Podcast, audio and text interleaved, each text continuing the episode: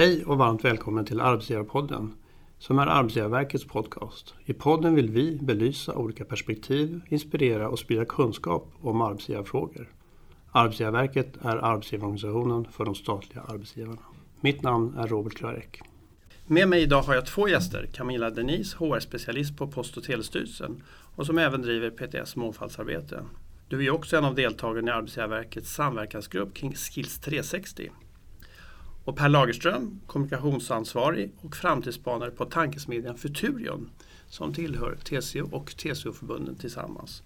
Och du har lång erfarenhet från samhällskommunikation.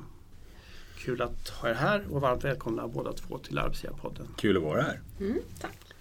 Vi ska prata om rekrytering och moderna metoder för att rekrytera. Vi har en stor efterfrågan på hög yrkesutbildad kompetens på hela arbetsmarknaden. Det har svårt att rekrytera till staten, man har hela arbetsmarknaden totalt sett. Men som arbetsgivare behöver vi fundera på vad är kompetens och hur når vi den? Hur formulerar vi kompetensbehoven överhuvudtaget? Och hur får vi in det här i rekryteringsprocessen för att lyckas? Ni har utvecklat en tanke som heter obekvämlighetsindex som ett verktyg för att tänka annorlunda och som ni säger citat sluta fiska i dammen. Ja, detta får vi förhoppningsvis svar på idag när vi resonerar kring det här. Camilla, vad säger du? Hur känner ni på PTS av bristen på kompetens? Hur hanterar ni den problematiken nu? Ja, men det var ju med utgångspunkt i min vardag som eh, vi faktiskt utformade det här obekvämlighetsindexet. Jag jobbar ju aktivt i rekryteringsprocesser och har förmånen att få guida chefer genom hela processen i varje steg. Och det var väl eh, som sagt med min eh, vardag som utgångspunkt som vi utformade det här. För jag tror att vi kommer behöva bli mer obekväma när vi ska rekrytera för att eh, överleva och för att hitta den kompetens som vi behöver. För det är ju svårt att göra det och då behöver vi bredda. Vi behöver vara obekväma eh, för att inkludera fler för annars så kommer vi stå utan kompetens. Mm.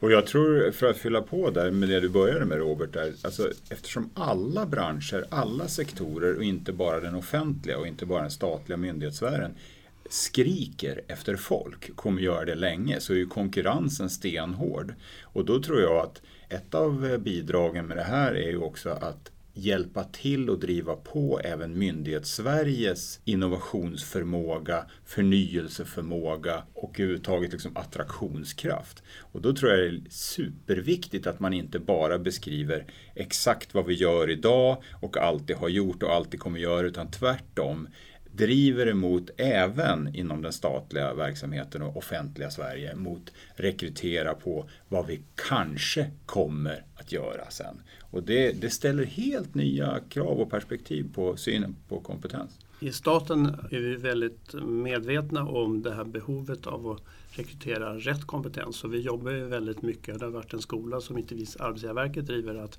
formulera en väldigt tydlig kravprofil så att du söker exakt den kompetens vi behöver så att säga. Hur går vi vidare? För här, här är ju att kompetensförsörjningen ska då präglas som en effekt blir en inkludering. Men vad betyder det? Hur breddar man det här? Det där är så inpräntat i oss att vi behöver ställa helt rätt krav och vi får inte göra fel. För att eh, vi har förtjänst och skicklighet att förhålla oss till och vi kan eh, bli överklagade. Men det är just det där vi tror att vi behöver utmana. För man kan göra rätt på så många olika sätt. Eh, så att vi behöver utmana och inte vara så rädda för att göra fel. Och det är just det det handlar om, att faktiskt våga utmana, testa nya vägar. För det behöver inte vara fel, eh, utan bara vi har en medvetenhet kring alla val vi gör så kan vi utmana. Och då blir det ofta rätt ändå, när vi har medvetenheten.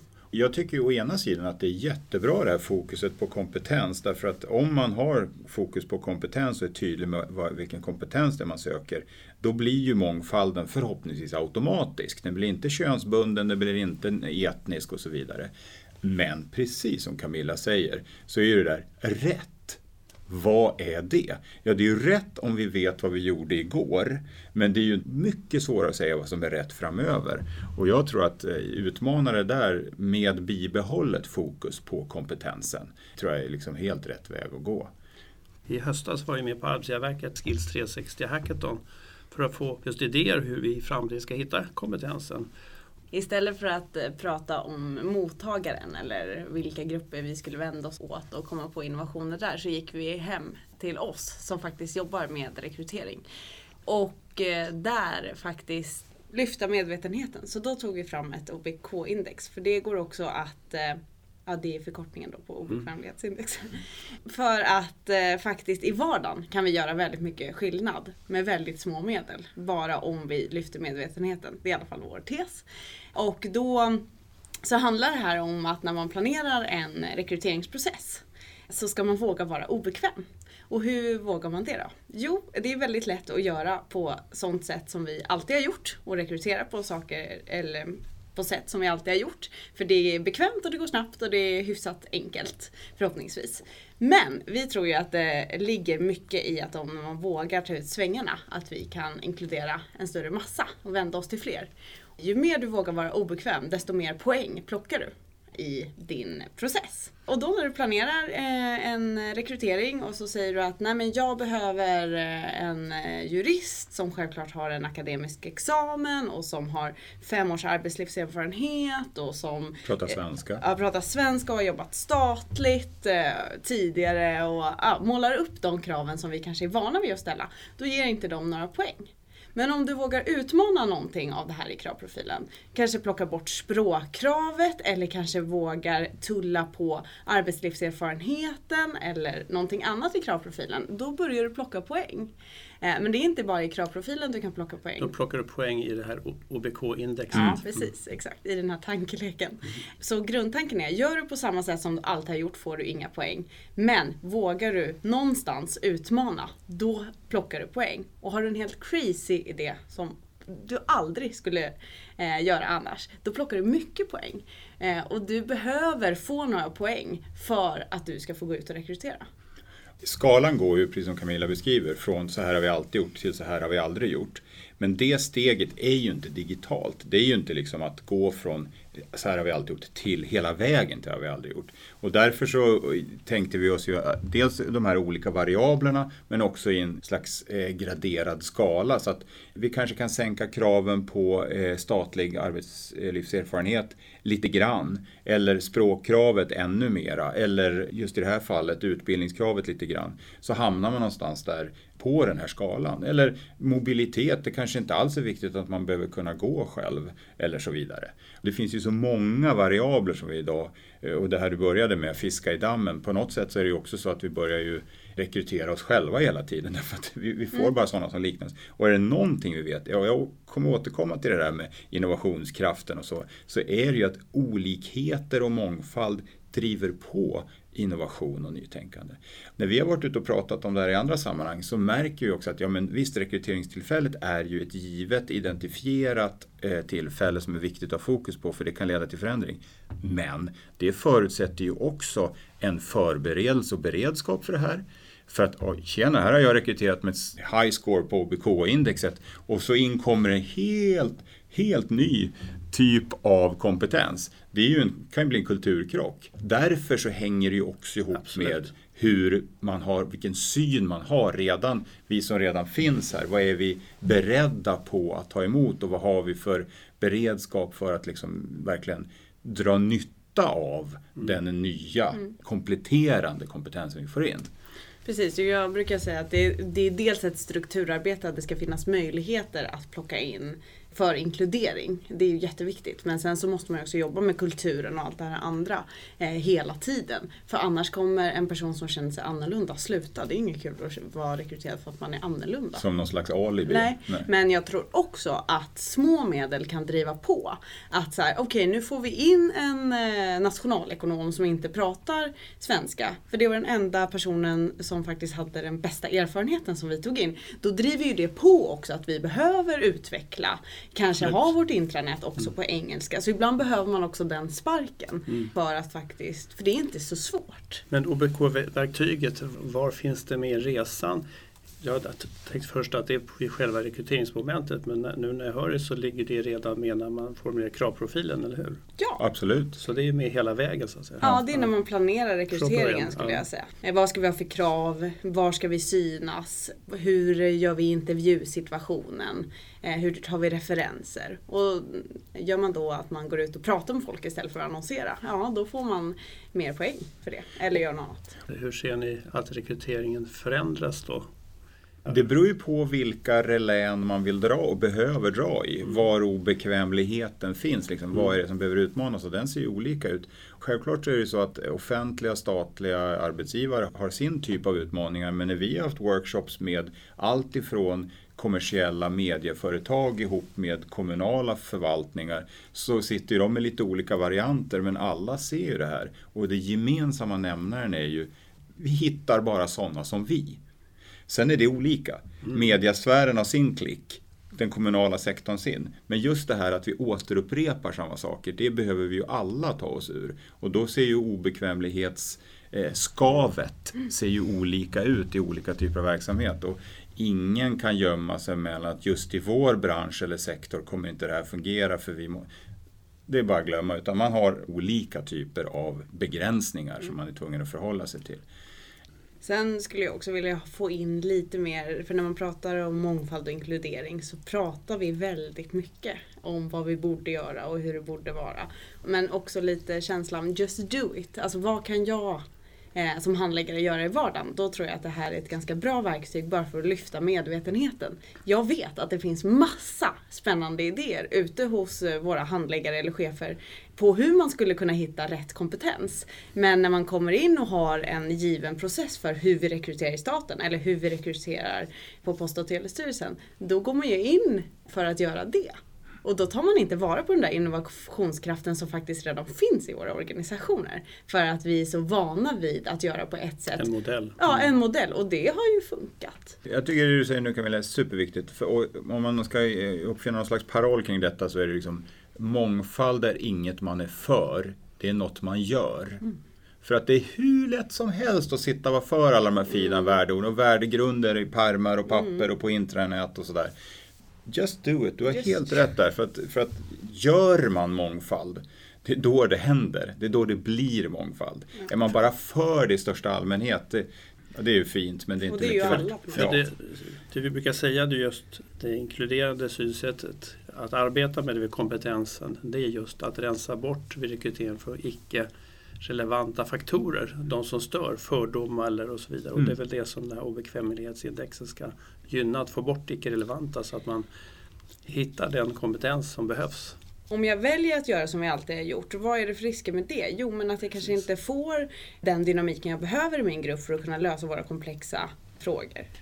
Ett speciellt moment när vi har satt ut annonsen, vi har format kravprofil och allting och så kommer de här ansökningarna och så får man en meritförteckning eller en CV som det heter också.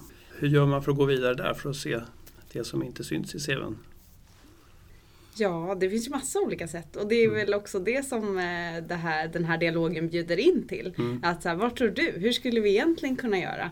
Eh, Jag vet att eh, den nya myndigheten DIGG, de har ju nu eh, rekryterat utan CV och bara jobbat med urvalsfrågor. Ja, det är ju ett sätt. Jag tänker att det bara är fantasin som begränsar den där. Det är jättebra med fokus på kompetensen men utmaningen som alla verksamheter, privata eller offentliga, förvaltande eller vad det nu är, eh, står inför det är ju också att de kommer förändras. Och att rekrytera för förändring det är ju någonting annat än bara rekrytera för förvaltning. Hela den liksom statliga myndighetssfären behöver precis som alla andra försöka hitta tekniker för att hitta det vi kanske behöver runt hörnet. När man tittar på hela det här Skills 360-begreppet, det är ju ett exempel. Blir det bara en logo eller en slogan eller en webbsida, då är ju inte det värt något utan det måste ju vara ett synsätt som också, som man gör.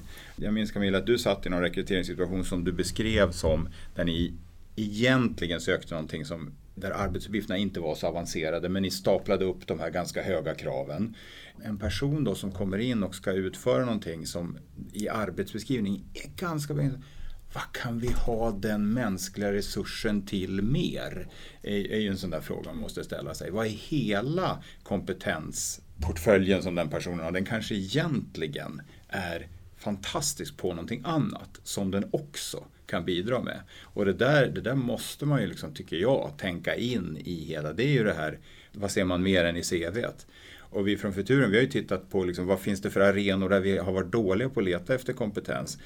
Gaming har vi pratat om till exempel. Vad får man med sig därifrån? Och då är det ju så att det börjar ju sippra in även i de personliga breven och CVna nu lite grann. För man tänker att ja, men då, då förstår de att jag kan då misstänker de att jag kan IT och sådär. Men det är ju inte de kompetenserna utan det är samarbetsförmågan, kommunikationen, strategin och så vidare. Vi har också varit inne och nosat på det här med hästsporten och ridning. Man vet liksom från forskning att stalltjejer blir chefer och det går lätt att förstå varför. Men fortfarande är det så att i de här breven man får då står det liksom på sista raden så här på fritiden tycker jag om att rida och det klämmer man ju dit bara för att visa att man är en människa. När det kanske är så att det borde vara över och kanske är lika viktigt. Sånt här är intressant om andra erfarenheter som inte ja. syns som det gäller att fånga upp sen då intervjuer eller, eller, ja. eller få folk att beskriva dem. Ja, och jag tror också att vi kommer tvingas att tänka på kompetens på ett annat sätt. Mm. För att det kanske inte är så att vi har en person som uppfyller alla våra krav. Utan vi kanske också måste forma den personen att faktiskt kunna det vi behöver. Vi kanske måste göra en resa och tänka på nya sätt att få in kompetens. För vad är kompetens? Det är ju spännande. Jag var i morse på, på ett, hade ett samtal med en ledningsgrupp för en verksamhet där en stor del beskrev de av deras ungefär 100 anställda har idag arbetssysslor som de och de som utför dem vet går att automatisera inom en femårsperiod. Och det går fort. Det är ju det som är den stora resan. Vi pratar ju även liksom staten, det finns två, det är digitalisering och innovation. Mm. Det är liksom ja. honnörsorden så det, det gäller att få till alltså den här resan, att en kompetens som dels klarar de aktuella arbetsuppgifter som finns men också är med på förändringsresan. Exakt, om då var eh, på din fråga eller din ingång eh, eh, Robert, där liksom, vad är rätt kompetens? Ja, rätt kompetens 2018, 19, 20 på den här profilen kanske innehåller vissa arbetsuppgifter. Men om vi alla kan se att med nästa AI-förstärkta tekniska innovation så är de utbytta. Då, måste, då kan vi inte vara så kortsiktiga att vi liksom anställer folk som kan en sak och sen får vi göra om alltihopa. Vi måste ju försöka se, mm. okej, okay, när det här lätt automatiserade arbetet har automatiserats. Vad är det då för kompetenser som den här rollen ska fylla? Vi har ett projekt på gång ihop med Örebro universitet kring liksom hur påverkas människor av när automatiseringen också liksom tar hand om det som man har upplevt som sina kärnuppgifter. Samtidigt är det här ingen eh, ny resa. Vi har automatiseringen av verkstadsindustrin redan på 70-talet. Ja, ja, ja, visst, visst. Hur jobbar ni vidare med idén från Hacket? Vi har haft eh, samtal med Arbetsförmedlingen. Eh, vi har haft eh, en workshop nere på Internetstiftelsens mötesyta där vi hade en väldigt blandad grupp och där ju flera var liksom intresserade. Okej, okay, men hur, hur gör man då? Apropå Camillas tycker jag paradgrej där med just do it. Så det vi har pratat om i nästa steg är ju att också prototypa mm. lite mer artefaktiskt mm. så att man också har en, en, en story kring en, en grunka det här OBK-indexet måste ju se ut på lite olika sätt. Mm. Verktyget, nu tittar jag på mina tomma händer här, men så det, kan vara, det kan vara en kommande workshop och det ja. har vi pratat om ihop med flera andra, eh, Arbetsförmedlingen bland annat. Vi har ju pratat om generella ordalag och lite konkret om vi försöker vara lite mer konkreta för att få tips och råd hur man ska arbeta med de här med utmanat tillvägagångssättet. Hur, hur ska man hantera det? Hur bryter man vanans makt? Jag tror att prata om det, prata föra om. dialog eh, mm. om vi bara lyfter medvetenheten, att vi börjar prata om, okej okay, vad skulle jag kunna göra eh, i den här situationen för att faktiskt eh, bryta en gammal. Mm. Vad skulle vinsten vara? Vi vill spara tid, vi vill vara effektiva och då gör vi som vi alltid har gjort. Men jag tror att på... Då ökar vi medveten om förändringsbehovet helt enkelt. Då. Och det blir också roligare att jobba, tänker jag. Om man får eh, faktiskt tänka lite nytt Absolut. och eh, känna att jag äger den här processen. Mm. Då tror jag att det blir mycket roligare att rekrytera. Eh, nu tycker jag att det är kul ändå. Men... Och jag tror Andra att det, tipset då? Ja men det här, det, det här tipset som, som också vår idé byggde på, någon typ av gamification. Det är ju ett liksom buzzword i sammanhanget. Men ändå att... Och vad ger, betyder det? Jag, jag tycker att det handlar om att ge belöning för att ta de här stegen. För att det är ju en sak att liksom uppmuntra och uppmana, men okej, okay, vad har jag som chef? För att det måste man också vara ärlig och säga, mångfald är stökigare och krångligare ja. och mera friktion än enfald. Och tar man in det kapitalet, liksom, den, gör man den investeringen, då måste det också löna sig. Mm. Det som vi man kan ju prata, hålla långa föreläsningar om hur det lönar sig på sikt. Mm. Men många chefer och många arbetsgrupper i den pressade situationen, precis som du säger Camilla, måste ju leverera hela tiden. Och innovationen och transformationen måste ske parallellt med den vanliga leveransen. Och då, då tror jag att den här gamification eller belöningskomponenten, den måste komma och kicka in ganska tidigt. Mm. Vi missar ju kompetens, det är det som är ett problem i våra verksamheter. Varför har vi den här ovanan att inte jobba nytt när vi vet att vi behöver ny kompetens?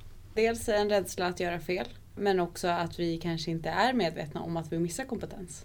Det här är ju verkligen en tankelek men det är också för att med små medel så kan vi antagligen nå flera. Det, det tror jag verkligen på.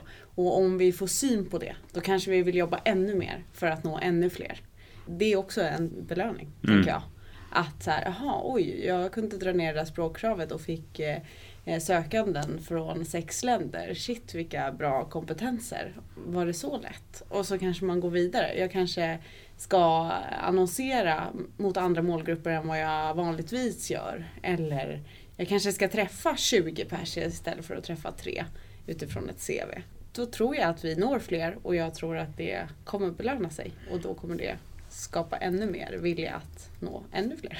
Jag tror också att, att eh, om man tittar på det man vet eller, eller börjar lära sig om vad framförallt en, en yngre medarbetarskara förväntar sig så, så har vi hört i många sammanhang där med liksom det ska vara värderingsdrivet och, det, och sådär. Och det, det, där tror jag, där kan liksom offentliga myndigheter nog bocka i alla. Liksom. Det, det bygger på någonting i grunden schysst. Det som ju också till exempel LinkedIn visar med sina, sin statistik det är ju att de arbetsgivare som är bra på att peka inte bara vad man gör och är utan vart man ska får många flera intresseklick därför att det är lite det också man måste få beskrivet för sig. Vad är utmaningen? Och det, jag tror att vi börjar bli bättre på det. Men det gäller också att förvalta en förändring eh, och att vara med på det. Du har använt ordet resa flera gånger Robert. Jag tycker det är bra därför att det, den utvecklingen måste man visa att den gäller även här. Det här med statens kaka, eliten och trygg och allt liksom det där. För medaljer och, grejer. Ja, dessutom. Och det är inte det som folk letar efter heller utan det är liksom hur kan jag bidra till att den här resan fortsätter och vad kan det här mm. leda till? Det är de triggersarna måste... Och vad är då den förändrade tankemodellen eller mindset som ni säger? Och vad är den största utmaningen i, i det? Vad, vad ligger svårigheten att verkligen få till det så att säga? Att man måste ha någon som utmanar också. Och det är jättetråkigt att Just Do It är sloganen i tagen alltså. Men annars hade det också varit något. Prata inte om mångfald och inkludering. Gör något för att vara mer inkluderande. Det är det som är resan. Vi brukar säga det, alltså att inkludering innebär just att leta så att säga, den kompetensen som behöver och då blir resultatet blir en, en mångfald. Vi har ju tidigare pratat, eh, haft en arbetsgivarpodd som kallas som kollektiv intelligens. Målet är just att få ett arbete, grupper, samarbete mellan olika kompetenser som tillsammans skapar gemensamma förändringsresan.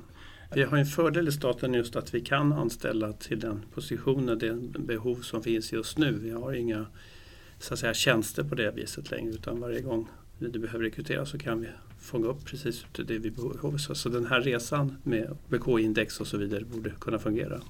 Det hoppas vi på. Mm. Vi ska jobba för det. Mm. Om vi lyckas då, vad blir det för effekter för verksamheten? Och vad betyder det för PTS när ni lyckas? Men jag tror att det är en överlevnadsstrategi för att vi ska ha kompetens på plats och för att vi ska kunna eh, jobba mot vårt uppdrag. Var inte bekväm, för att det kan också vara väldigt lätt att vara bekväm i både rekrytering eller hur vi marknadsför oss som arbetsgivare och sådär. Men det har vi inte råd med på så sätt tror jag också att det här ligger rätt i tiden. För att det är fler som har det incitamentet att vi har inte tid att vänta. Det är jättemånga vinster. Alltså dels eh, att vi får den kompetens vi behöver eh, men också det är roligt att jobba på en arbetsplats där olikheter verkar. Jag kan, kan tänka att det är också bra att påminna sig om för vems skull gör vi det här? Vems uppdrag jobbar offentliga myndigheter för? Jo, medborgarnas. Vad förväntar sig medborgarna? Jo, de förväntar sig uppdaterade, flexibla, digitaliserade, bra myndigheter som är lätta att ha kontakt med 24-7, där jag är. Det är det som är kravställaren. Den medborgare som man liksom ska serva. Den förväntansbilden är ju skyhög mm. och har ju den senaste liksom digitaliseringsvågen från liksom när smarta telefoner kom för drygt tio år sedan. Den har ju varit helt privat konsumtionsdriven. Och så har all samhällsservice fått springa efter och likna lite grann hur, hur eh, de, de stora plattformarna använda. När vi får lite bättre digitalt eh, och självförtroende eh, också i det, i det offentliga och i samhällsservicen, då kan vi liksom hitta egna sätt att innovera på. För att liksom, och det finns ju många, jag vet inte om Hack for Sweden på, har ju nyss pågått. Liksom, och det, mm. det är väl ett superbra exempel och jättenödvändigt för att liksom få ihop. Myndighetssamverkan är väl inte det mest spännande ord man kan använda men det är jätteviktigt. Fråga DIGG. Camilla, du lyfter fram då behovet av det här för att klara kompetensförsörjningen överhuvudtaget. Och mm. Per, du lyfter fram det här för att klara verksamhetsutvecklingen helt enkelt. Ja, Kvaliteten då. Ja, och det hänger väl Tjänster ihop. till medborgarna och ja. invånarna helt enkelt. Ja. Vad är utmaningarna nu? Vad, vad är nästa steg relativt tillsammans med andra myndigheter? Vad kan Arbetsgivarverket göra? Eh, nej, vi får jättebra stöd eh, från Arbetsgivarverket att driva tack, det här framåt. Ja, och eh, synliggöra vår idé. Och vi har ju fokuserat mycket på att prata med andra just för hur man skulle kunna göra det här och hur det skulle kunna vara funktionellt i vardagen för andra också. Mm. Så det, det, är väl där vi är just nu och så hoppas vi att vi kan liksom utveckla det här på ett sätt så att det blir användbart för fler. Mm. Du Camilla, du är med i den här samverkansgruppen Innovation mm. och inkludering. Vad, vad ser du att den, det arbetet kan jobba vidare med? Jo men den samverkansgruppen har ju fått ett väldigt tydligt uppdrag. Vi ska mm. realisera de eh, förslag som tog fram eh, mm. på hacket. Mm. Och eh, det tycker jag är väldigt förlösande att mm. få jobba med. Så det är ett tydligt uppdrag vad vi ska göra och det här är ju en del av det. Och med tanke på då det intresse som, som vi har haft på de workshops vi har haft så där, där vi har bjudit in vem som helst. Mm. Så, så, återigen, det här triggar lika mycket på privat och annan offentlig verksamhet. Eh, och jag tror att om, om no, några myndigheter i samverkan kan gå lite före och visa för det här och också liksom stolt visa upp både tänket och görandet så tror jag det också kan liksom skapa en bild av och ge inspiration till eh, andra hur man kan göra. Och det vore väl fantastiskt om myndighetssverige kan gå i bräschen för det här. tycker jag det finns alla möjligheter till. Det börjar bli dags att avrunda. Vi har idag pratat om kompetens och hur vi hittat framtidens talanger eller morgondagens talanger. Stort tack till dig Per och till dig Camilla för att ni ville vara med här idag och dela mer av er kunskap, era tankar och erfarenheter och inte minst idéer, verksamhetsidéer för framtiden här. Innan jag släpper iväg er så skulle jag dock vilja ställa en sista fråga till er båda. Nämligen en sak som ni vill att vi ska ta med oss. Någonting som ni har sagt eller som ni vill förstärka ytterligare eller något helt nytt. Jag upprepar mig, jag säger mångfald är inget man är för, det är något man gör.